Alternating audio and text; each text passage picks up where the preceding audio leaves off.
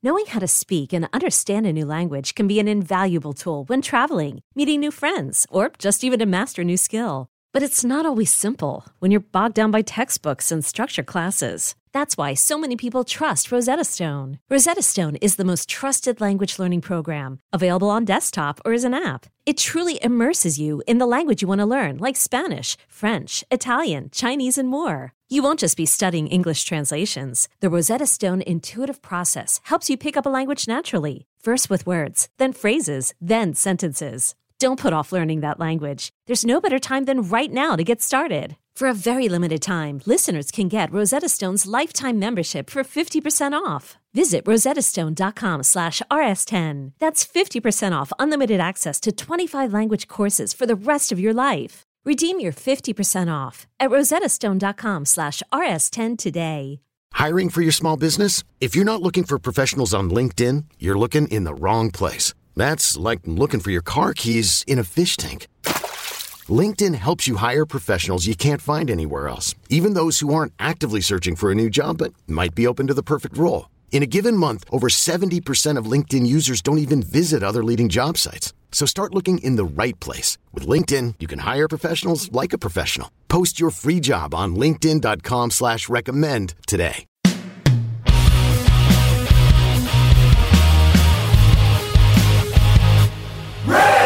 Hello, kids. This is Risk, the show where people tell true stories they never thought they'd dare to share. I'm Kevin Allison, and every Thursday we release these special episodes that we're calling Classic Risk Singles. Each of these episodes features just one story from our earlier years. If you're new to Risk, you should know that the podcast can be very uncensored. This week, a story that Joel Kim Booster first shared on the podcast in August of 2013. Here's Joel now with a story we call Waiting for the Man.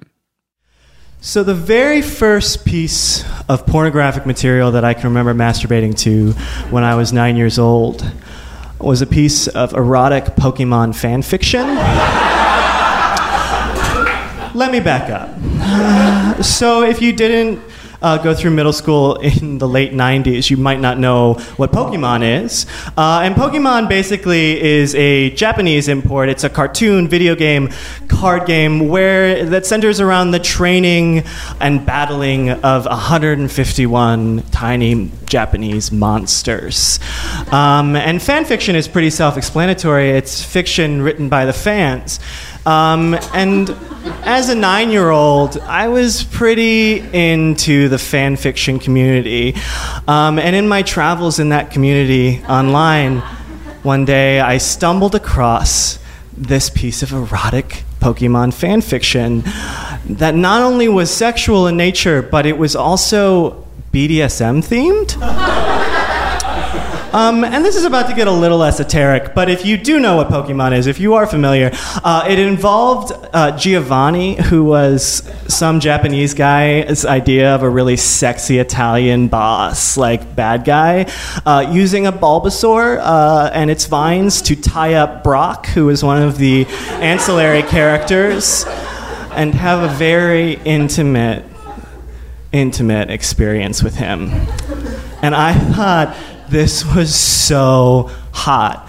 Um, and it was, it was, I just remember it was the very first thing I masturbated to. And I grew up at the time, and growing up in the Midwest, in a very evangelical Christian home. I was homeschooled. Um, and so I didn't have a lot of outlets to uh, talk about this experience. Um, so for the next three years, like that's what I jerked off to, mostly cartoons, because I figured if it was a cartoon, it couldn't be wrong. My parents might beg to differ. Um, so eventually I graduated to real porn, um, and I just, I love porn, you guys. I love it. And I love all kinds of porn, you know, vanilla porn, porn where they get into strange vehicles and they trick them into having gay sex. Um, but I still really like um, I still really like kinky porn, like BDSM porn, and I love it. You know, this two dudes and there's this power exchange, and it's so hot. And I remember one when I was uh, a teenager that I just loved that to this day like turns me on. I might have to lower this for a second. Um, was I just remember there was this close up this guy getting fucked, and he had the word bitch written up around his asshole. and like other words written all over his body. And I'm not into like humiliation, but I do love body art. So I just thought it was the best. So I'm single. Um, which is fine, you know, like I have this great career and asthma and two cats. so I've got a lot going on for me. Um, and the last boyfriend I had was about five years ago, and I have this habit of jumping into things immediately without really, uh, without knowing that it's it's right. Um, you know, before I make that decision. And the last guy I, I, I was in a relationship with, uh, he asked me out after we split a bottle of Nyquil and watched Passion of the Christ. Um, so I was like, sure. Um, and it was a real meet cute, let me tell you. um, but a couple months in, obviously this relationship was doomed to fail because I just asked myself, you know, is this the guy that I want to be making out in a loft bed with right now? And the answer, of course, was no. Um, so, flash forward five years, I've been single this whole time. Um, but luckily, um, gay men have like a thousand ways of finding sex partners via the internet. You know, like we have Grindr and Scruff and Adam for Adam and Manhunt and Whisper and VGL and Radar and Grindr and OK Cupid. You know, you got to set a lot of traps when you're gay. Um, you got to set them out there. Um, so, you know, I'm single. I, am alone, but I'm not lonely. You know, um, I'm a pretty sex positive guy, which is a polite, progressive way of saying I'm a big old slut. And so I've just, you know, the last five years have just been me having sex from coast to coast, you know, all over the world. But most of it's been pretty vanilla, you know, which I love. I love vanilla sex. You know, I love topping, I love bottoming, I love, you know, uh, sex is sex. It's great. And most of my kinky experiences have actually been sort of accidental. Like the time I was in Amsterdam uh, and got peed on and didn't know it. Um, because he told me that that's just the way he ejaculated, and I believed him because I'm sexually gullible like that. And um, it, it, wasn't until I like, got back to the States and told my doctor uh, about that experience that he let me know that that's not medically possible. Uh, and I was like, You weren't there. you don't know. Um, so yeah, so uh, recently though, I did dip my toe back into uh, the kink community. Uh, I thought I was, you know, living out my dreams. I was sitting at home. I live alone, and I was just watching Netflix one night, and I had all the apps and sites up on my computer, just waiting because you got to check your traps, you know. Um, and I heard uh, the telltale like ding of, of a message that came in, and I checked my computer and I looked, and it was this guy. Um, I'm just call him Chris because uh, he was white, and um, he. Uh, he had this leather mask on, uh, covering his face, and he was in like a just his underwear, and he had the words written all over him. So like that set off some alarms, and I was like, yes. And so his message to me was, um, "Hey, I'm a slave, and my master is really into your profile." And so I was like, of course, I'm going to have this conversation right now. Um, so we chatted and we got all the like prerequisite information out. Like his master only played safe. I only played safe. I would have to uh, host, and he he went out of his way to tell me, and he's not some creepy rapist murderer or anything like that, which um, to someone without a death wish should be a red flag. But I had just taken a Klonopin, so I was like sure, give him my phone number. Um, and so we start texting immediately, and, uh, and right off the bat, it's so sexy. You know, like he's he takes control, and it's great. And he uh, he tells me at one point, he says, "Get into your jockstrap and send me a picture." And I love that he didn't even like ask if I had one; he just assumed. And I'm wearing a lot of layers right now, you guys. But uh, just so you're aware, I look great in a jockstrap. Uh, so I sent him that picture, and his immediate response was, "Can I come over now?" And I was like, "Okay." And he was like, "No, okay, sir." And I was like, "Oh yeah." so it's like, "Okay, sir. Um, also, are you allergic to cats?" Uh, and he said no. Uh, thank God. Because uh, let me tell you, those things can be real cock blocks sometimes. Um, So I like was standing in my apartment in my jockstrap, and it didn't seem quite appropriate to like turn back on Parks and Recreation or whatever I was watching. So I just sat there waiting for him. And a couple minutes later, like 15 minutes later, he shows up and he like knocks on my door, and I open my door, and there he is. And. Hmm, He was a little shorter than he told me. Uh, he was a little less physically impressive than his pictures may have uh, conveyed. He had a little less hair than I thought he would have. Um, and he was wearing an American Eagle t shirt, um, which all of these things are, are, not so bad, you know, on their own. Um, but I mean, if you are a man of a certain age, you probably shouldn't be wearing American Eagle anymore, and that's any age at which you'd like to be called a man. And so I invite him in, and immediately things don't go quite as I imagined them in my head. Um, I offer him some whiskey.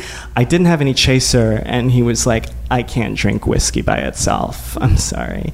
And I was like, okay, that's fair for some people, I guess. And um, so I'm, I'm in my jockstrap, remember? And so we sit down, and, you know, I didn't expect there to be a whole lot of conversation, but he really wanted to tell me all about the three bars that he owns and, um, you know, uh, past relationships, and also uh, spent a good amount of time showing me on his phone pictures of antique cars that he'd bought.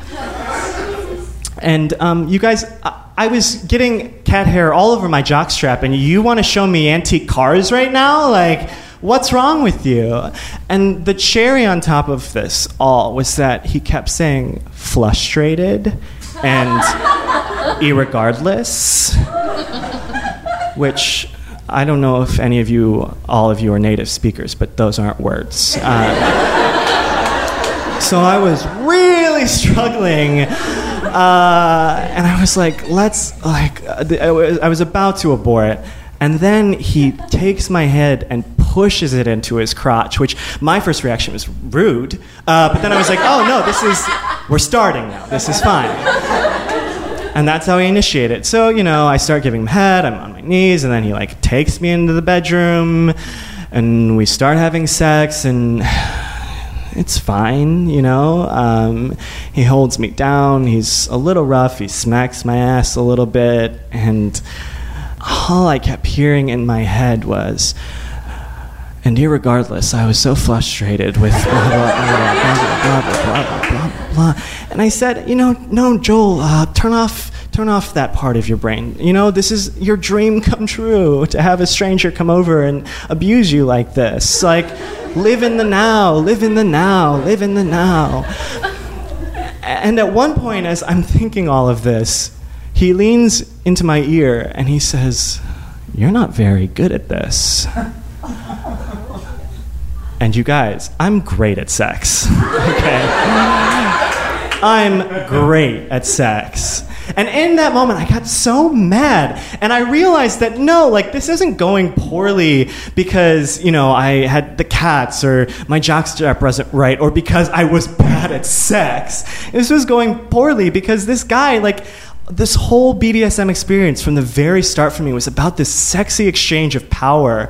And I cannot give power to a guy in an American Eagle t shirt who wants to spend all this time showing me his antique cars. So my best Carrie Bradshaw voice popped into my head, and I said, and suddenly I thought to myself, is this the man that I want to write bitch around my asshole?